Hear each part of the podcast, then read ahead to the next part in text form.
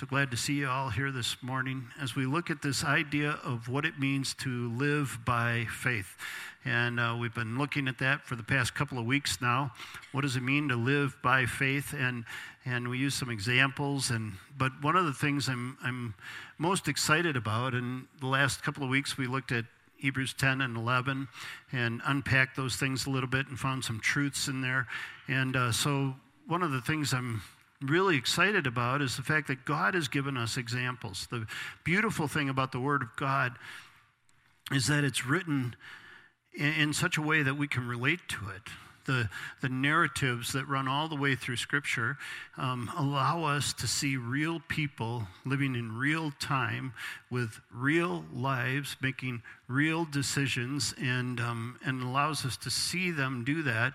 And God does that in such a way that it can illustrate for us ways that we can live our lives. And so, even as we begin to think of what does it mean to live by faith anyway? What does that really look like? And um, to be able to, to take a look at the examples that we find in Scripture to help us as we seek to do that which they were seeking to do as well. And so, as we, as we continue in this in this idea of what does it mean to live by faith. Last week we took a broad overview of, of uh, Hebrews 11. And now, over the next few weeks, what we're going to do is step into the lives of some of those in Hebrews 11 who were commended for living by faith. And as we look at them, my prayer is that it will help to serve as an example for us. And as each one of these people, characters that we look at, that on some level you'll be able to relate to them and say, that's going to help me learn to know what it means to live by faith. And even as we do that, I remind you of the outline from last week. I'm sure I don't have to. I'm, I'm positive that all of you were here. Remember my three points exactly. But in case, I, I will review them. And so we took a look at these, at this chapter 11 of Hebrews and how it was bookended by people who have faith are commended by God, and those who were commended were those who lived by faith. And so, in the middle is the truth of the example of, of these people who chose to live by faith. And as we looked at that, we looked at the fact that to live by faith means that you're founded, that, that your faith is founded in the truth of the Word of God. Your, faith is founded in the truth that's found in the Word of God. And so these people who live by had the Word of God that, that, that was their foundation. The second thing we saw is that these people were people who, who trusted in God's faithfulness. So they were focused on the faithfulness of God. They were founded on His Word, but they were focused on His faithfulness. And surely, if God said He would do it, we could be confident that He, that he will. And they, they were examples of that in their lives. So we, we saw that they were founded in God's Word, focused on His faithfulness, and finally, as they lived their lives by faith, they were a witness to the, to the working out of God's plan in their lives. They were commended. They bore witness to the truth of God's plan played out in their lives. And so, in many ways, as we look at each one of these characters, we could have that be the outline as we follow this along. Founded in the Word of God, focused on the faithfulness of God, and as they live their life, it's a, a witness or a testimony to the truth of God working His plan out in their lives. And so I'd, I'd, ask you to hold that in the back of your mind as we go through each one of these characters. This week we're going to be focused on Sarah. And Sarah's uh, commended in Hebrews 11 11. By faith, Sarah herself received power to conceive even when she was past the age, since she considered him faithful who had promised. And so Sarah's account is found in Genesis. Now, for the, for the people who received the book of Hebrews, the, the um, book of Hebrews as it was written originally, the people who received that were Jewish people. And so, as it was sent to Jewish people, the author, and we looked at this in the last couple of weeks, the author made all sorts of assumptions that they would know what he was talking about when he talked about things. So, as, as he talks about by faith, Sarah herself received the power to conceive he knows that the audience he's writing to understands what that means. They understand the narrative, or the account or the story, if you will, of Sarah. And, and they, he can say it this briefly because they would understand that. But for us, that's a little harder. Some of us may know the uh, account of Sarah, but even as we look at it a little more closely, to examine what does it mean to live by faith and what did it look like in her life, we need to cover the entire narrative. And that's found in the last uh, few verses of uh, Genesis 11, and then it goes all the way up into Genesis 27 or something like that. And so it's a long account. And so we're going to do a flyover. But it will hopefully help you understand a little bit more about Sarah's life. As we look at that, one, one of the main things we have to realize is that the very core of the uh, narrative of Sarah is Genesis 12, 1 through 3. And Genesis 12, 1 through 3 say this Now the Lord said to Abram, Go from your country and your kindred and your father's house to the land that I will show you. And I will make you a great nation. I will bless you. I will make your name great so that you will be a blessing. I will bless those who bless you and him who dishonors you I will curse, and in you all the families of the earth shall be blessed. So, as we step into the story of Sarah, we're stepping into the story of Abraham, and their narrative runs together through the Old Testament. And so, as we look at this, we see that, that this promise is made to Abram. Now, what's significant about this is in the first 11 chapters of Genesis, the first 11 chapters of Scripture, we see God focused on all mankind. It's written about what's happening between God and all of mankind. So Adam and Eve uh, are, are created and they take the fruit, and, and that brings sin into the world, and sin continues to spiral down till it gets to the, to the place where it's so bad that creation needs to be destroyed, and so the flood comes and Noah's saved. And it doesn't take long after Noah comes off the ark that things start to spiral again. And so we see the, the people come together at the Tower of Babel, and God confuses the language. And so these things are happening in those first 11 chapters, but then comes Genesis chapter 12, verse 1, and the Lord has now, instead of focusing his, the attention of the narrative on the whole world, now focuses on one family, one man, one woman, one family.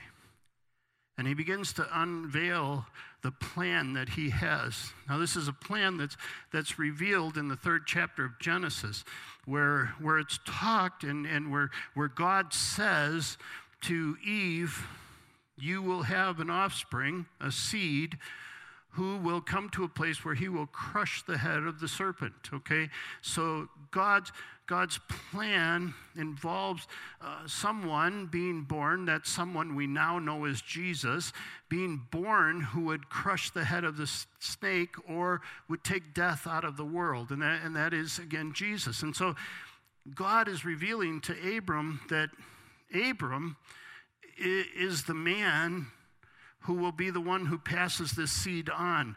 And he says, I will bless you. I will bless those who bless you and all the families of the earth shall be blessed.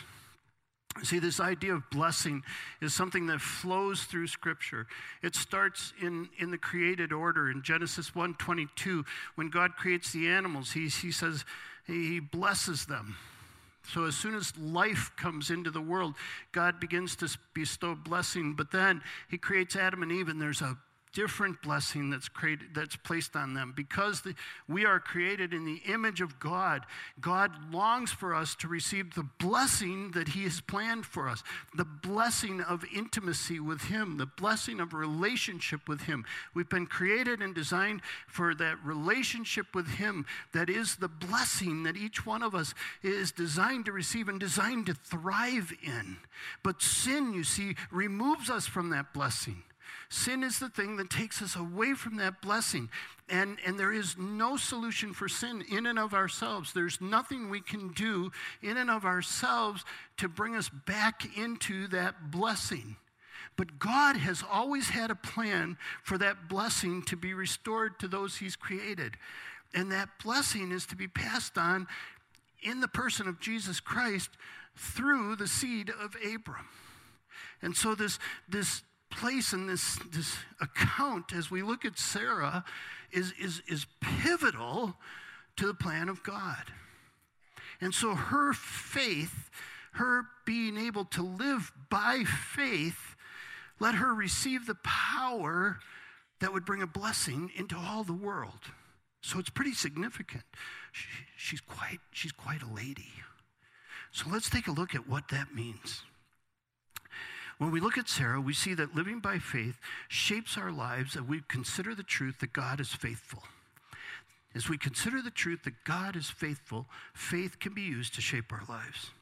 So, living by faith embraces God's identity for us. The first thing we see in the, in the life of Sarah is that as she lives by faith, she embraces God's, um, God's identity for her. At the end of uh, chapter 11, verse 29, and Abram and Nahor took wives. The name of Abram's wife was Sarai, and the name of Nahor's wife, Milcah, the daughter of Haran, father of Milcah and Iscah. Now Sarai was barren, she had no child. So the first time we meet Sarah, whose name at this point is Sarai, we'll get to that in a little bit. But the first time we meet Sarai, we're told that she's barren. That's what her identity is, or that's the identity that's been assigned to her. And I believe as we read scripture, we could see that's an identity that she took upon herself as well. Genesis chapter 11 is one of the genealogies of Scripture.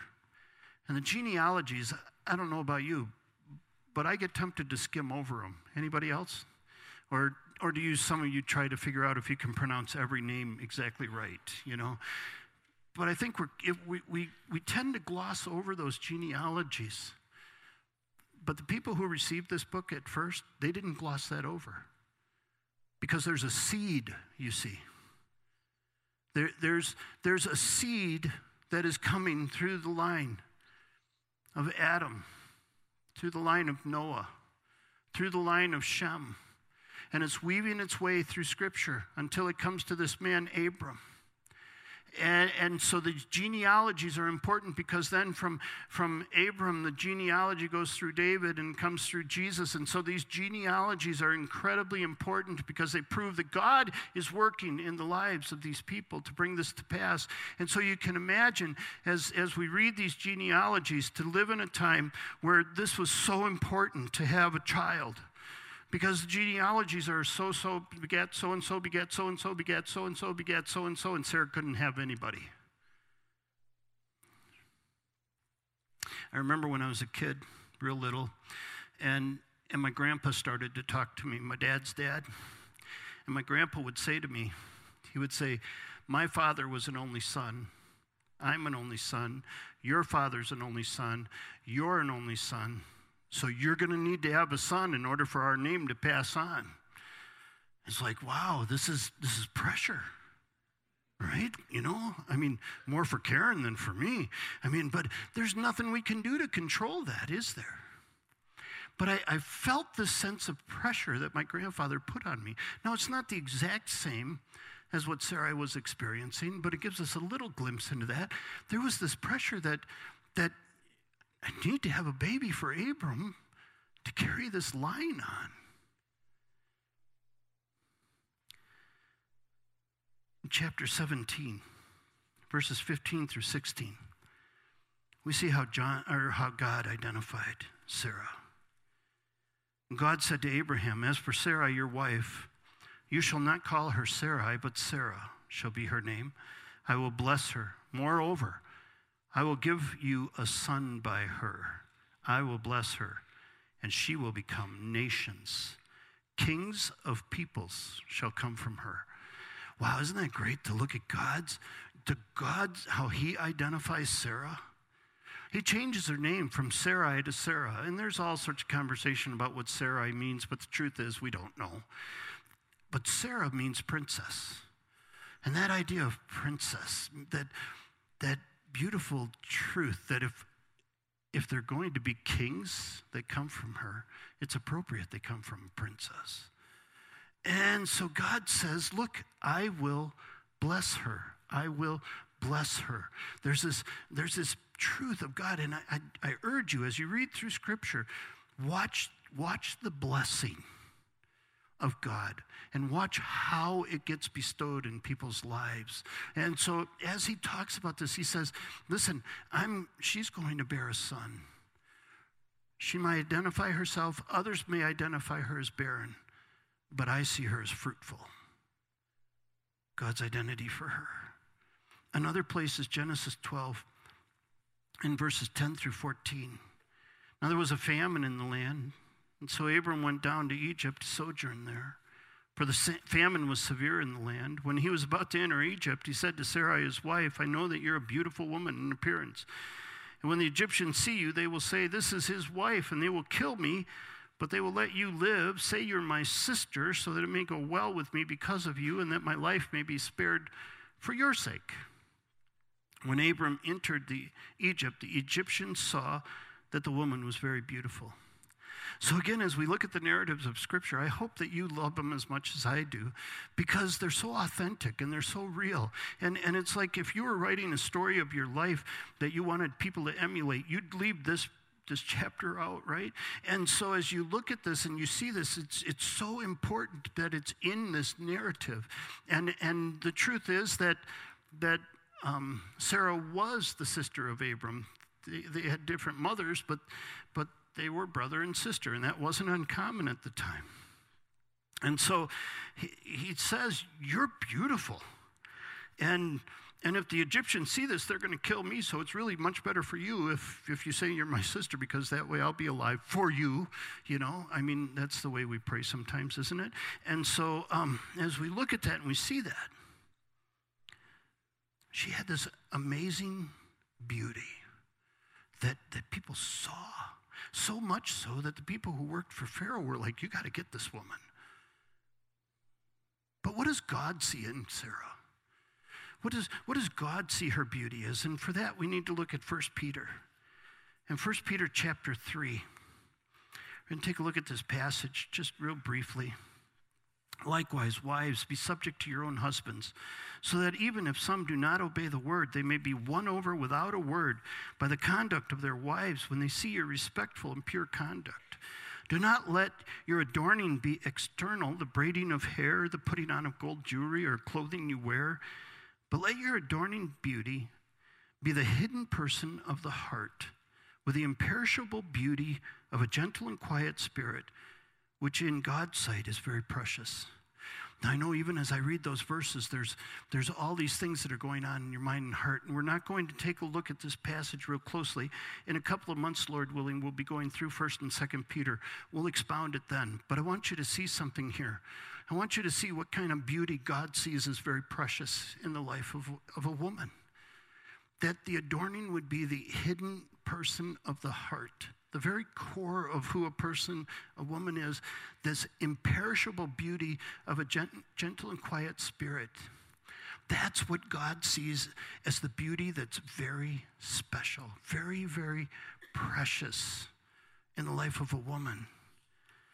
For this is how the holy women who hoped in God used to adorn themselves. See, this, this idea that the, the adorning that these holy women who hoped for, uh, they, they were hoping in God. That, that adorning that they had was the hope in God that allowed them to have a, a gentle and a quiet spirit. And this is how the holy women who hoped in God used to adorn themselves by submitting to their own husbands, as Sarah obeyed Abraham, calling him Lord. And you are her children if you do good and do not fear anything that is frightening. So I want to make sure you understand what I'm pointing out in this text today is not the fact that every one of the men go home and say, See, you need to call me Lord. That's not what I'm teaching today, okay? Just want to make that clear. All right, what I want you to understand and see here is that the beauty that Sarah had was so evident to the people who saw her. But the real beauty she had that was the most precious to God was that inner beauty that she had. And God saw that and saw that it was very precious. Her identity was not wrapped up in her outer beauty. And there's nothing wrong with being beautiful. But that's not where I'm adorning myself. That's not where you should adorn yourself.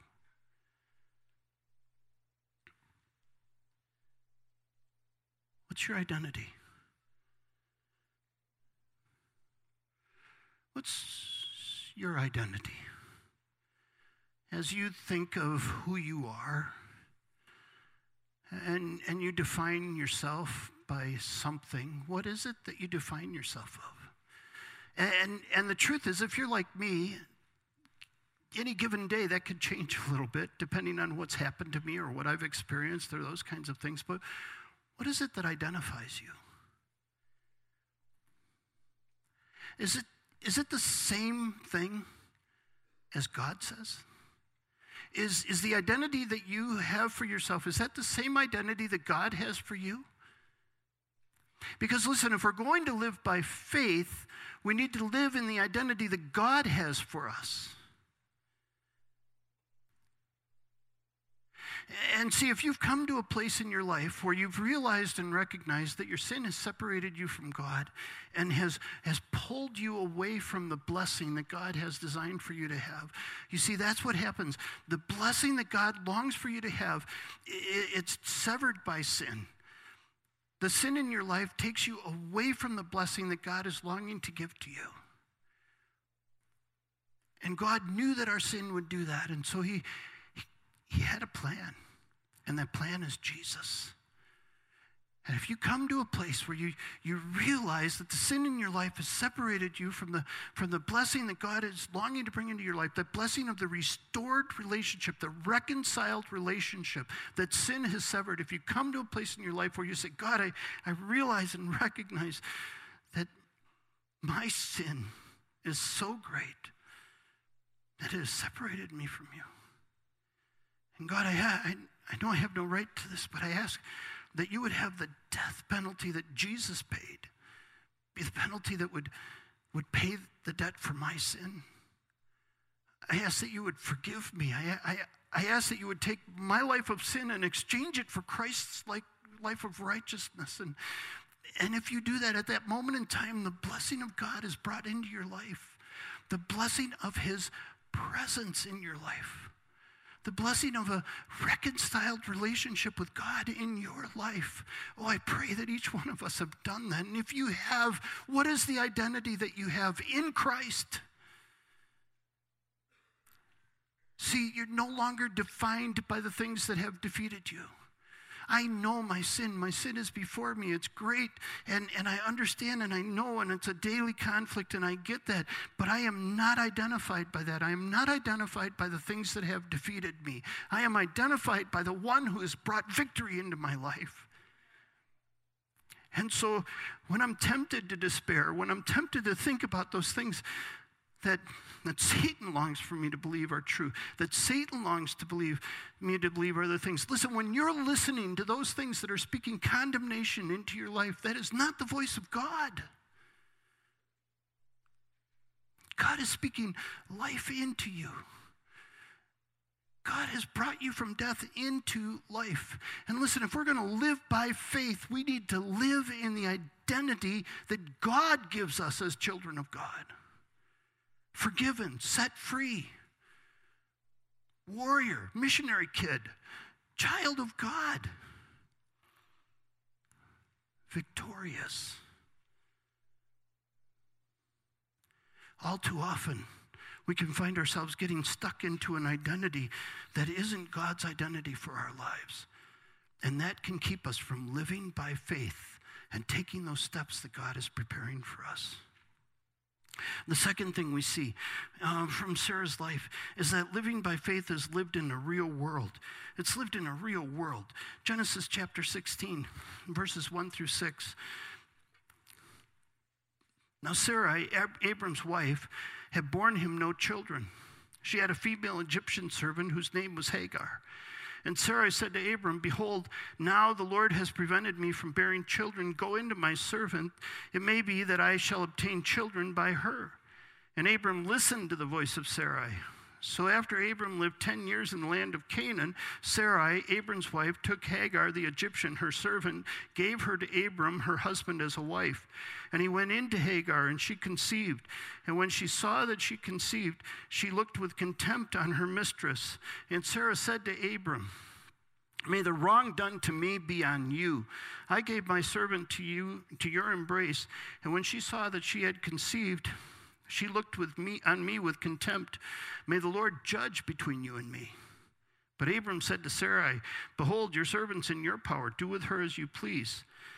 And then Sarai dealt harshly with her, and she fled from her. By faith, Sarah. And then you read this, this paragraph. By faith, Sarah. And you read this paragraph and you think, where's the faith? Where's the faith? See, faith is lived out in a real world, in a real setting, in, in a real life situations. And, and Abram and Sarai came from, from Ur of the Chaldeans. And, and so the Chaldeans were people who this was a common belief. She was raised in a home where this was common belief and common practice at the time that she lived. To, to, to if you're married and you're barren and it's important for the name to pass on, you would bring someone else in and have them be the wife to your husband, and that person would bear a child, and, and that person would, that child would become yours. That, that was a, a common thing at the time. And so we look at it through our lenses and, and have all sorts of judgment attached to it. But the truth is, it's still not God's design. And that's why it doesn't work out all that well. And as you read the narrative of Abraham and Sarah, you'll see that, that this particular event has ramifications that we're still feeling very keenly today. Okay? As, as we see in the Arab world and the Jewish world. And, and so we see the effects of this to this day. But it's interesting, so many times in the narratives that we read in Scripture, we want to know was that right or was that wrong? Was that good or was that bad? And, and God doesn't ever really let us know that sometimes. Sometimes it's, it's unclear. There's nothing here in this particular text that says, and you know. Now, clearly, as we look back, we see this wasn't God's plan. But she'd been waiting 10 years. And I, and I wonder how many of us have been praying for a significant thing for 10 years? How many of us have been praying for something significant, specifically significant, for 10 years and haven't taken it into our own hands? Okay? Now, it might be that it's something so big that you can't take it into your own hands. And that's what you'd think it would be that Sarah is barren, that's so big she can't take it into her own hands. But the custom of the day and the culture she lived in allowed her to do that. And I wonder if that same thing doesn't happen in our lives. Because you see, faith is lived out in the real world, and sometimes, sometimes we misstep. The second thing we see as we look at what it means to live with faith in the real world is found in chapter 18 in verses 9 through 15. They said to him, Abraham, Where's Sarah, your wife? And he said, She's in the tent. And the Lord said, because the Lord was one of the visitors, I will surely return to you about this time next year, and Sarah, your wife, will have a son. And Sarah was listening in the tent behind him.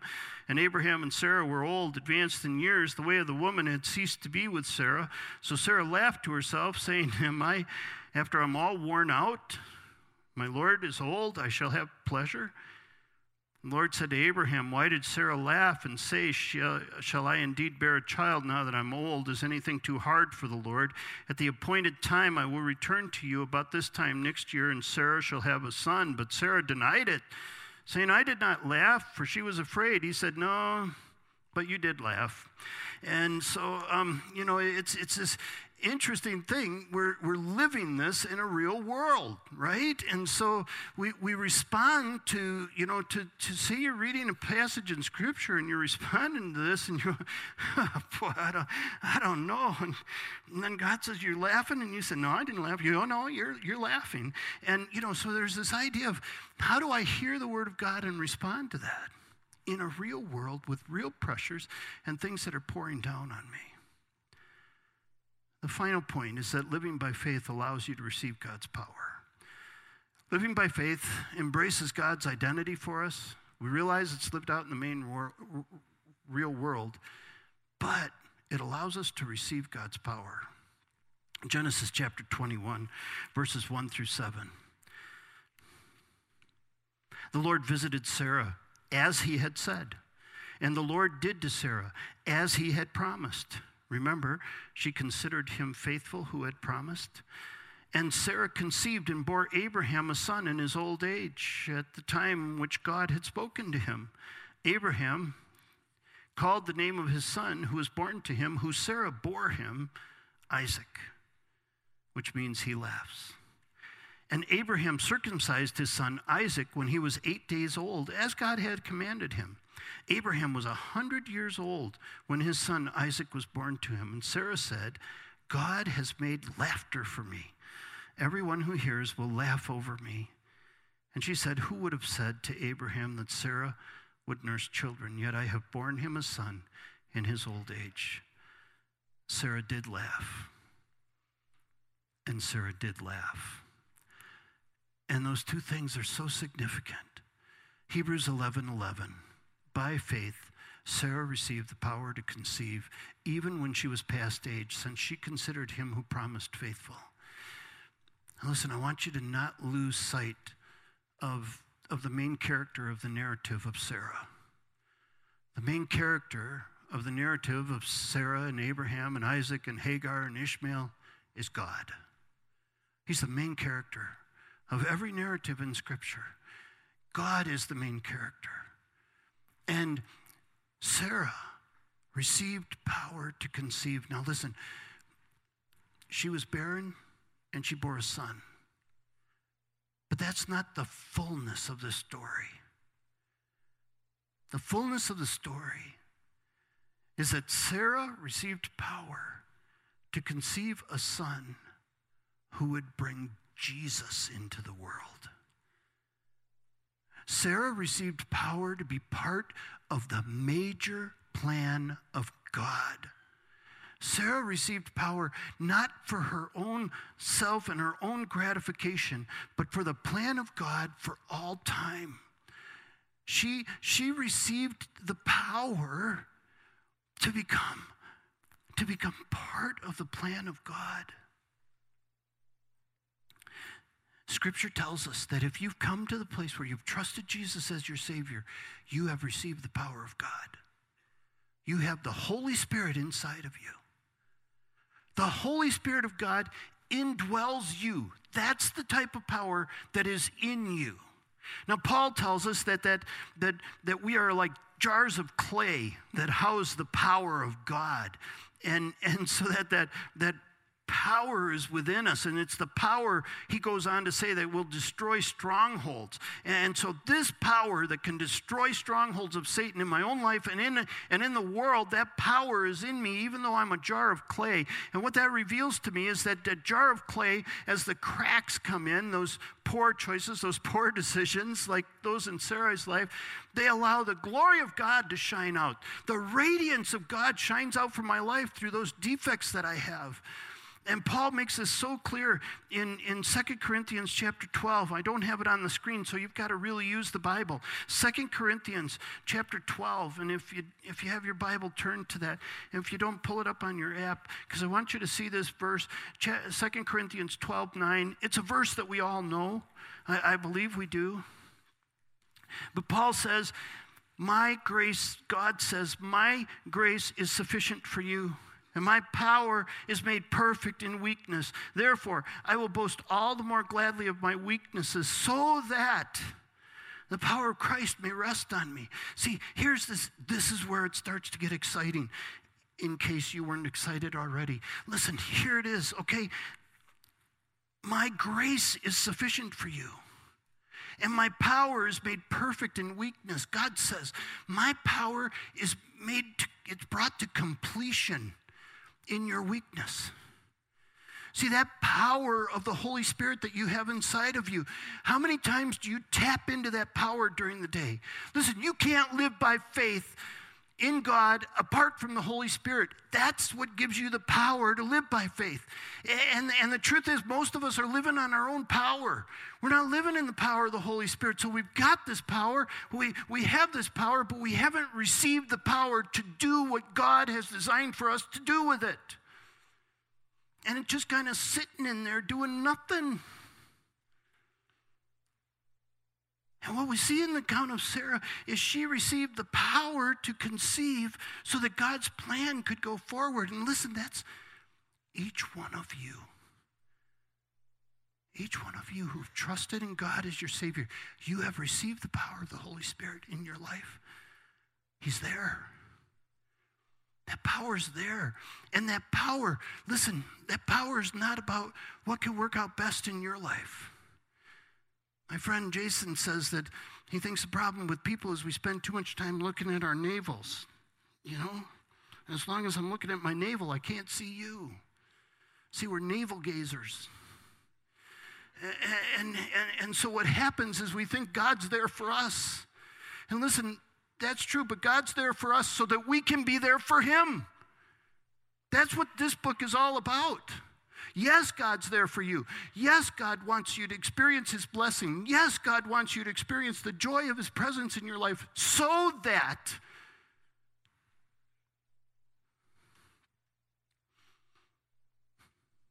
the power of Christ may rest upon me so that I can make Him known. See, where, where are you at with this? Are you living by faith? I mean, are you truly, really living by faith, what if all of us lived in such a way by faith that we were tapped into the power of the Holy Spirit and we were receiving that power for what it was intended for? It's intended to share, it's intended to take into the world. Imagine what happens when we start to live by that kind of faith. Whew. There's no stopping the power of God. Amen? So what? So what? Consider your faith. How is it shaping your life? Oh, God, thanks. Thanks for your word. Thanks for Sarah. What an amazing woman, Lord. We just get a glimpse into her beauty. But you knew her well and you knew every aspect of the beauty of her life. Thank you for sharing her account with us, Lord. Thank you for doing it transparently so that we could relate to it. But God, search us. There's some parts of us that need some work.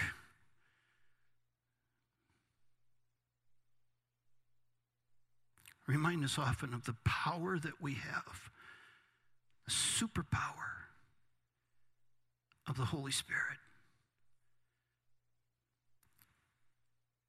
Let us not kindle that power, but let us release it for your glory and in your name. Amen. May I please ask you to stand and hear God's good word for you? Romans chapter 15, verse 13. May the, may the God of hope fill you with all joy and peace as you trust him, so that you may overflow with hope by the power of the Holy Spirit. Amen. Amen. God bless you. I release you to a week of work, witness, and worship. Amen.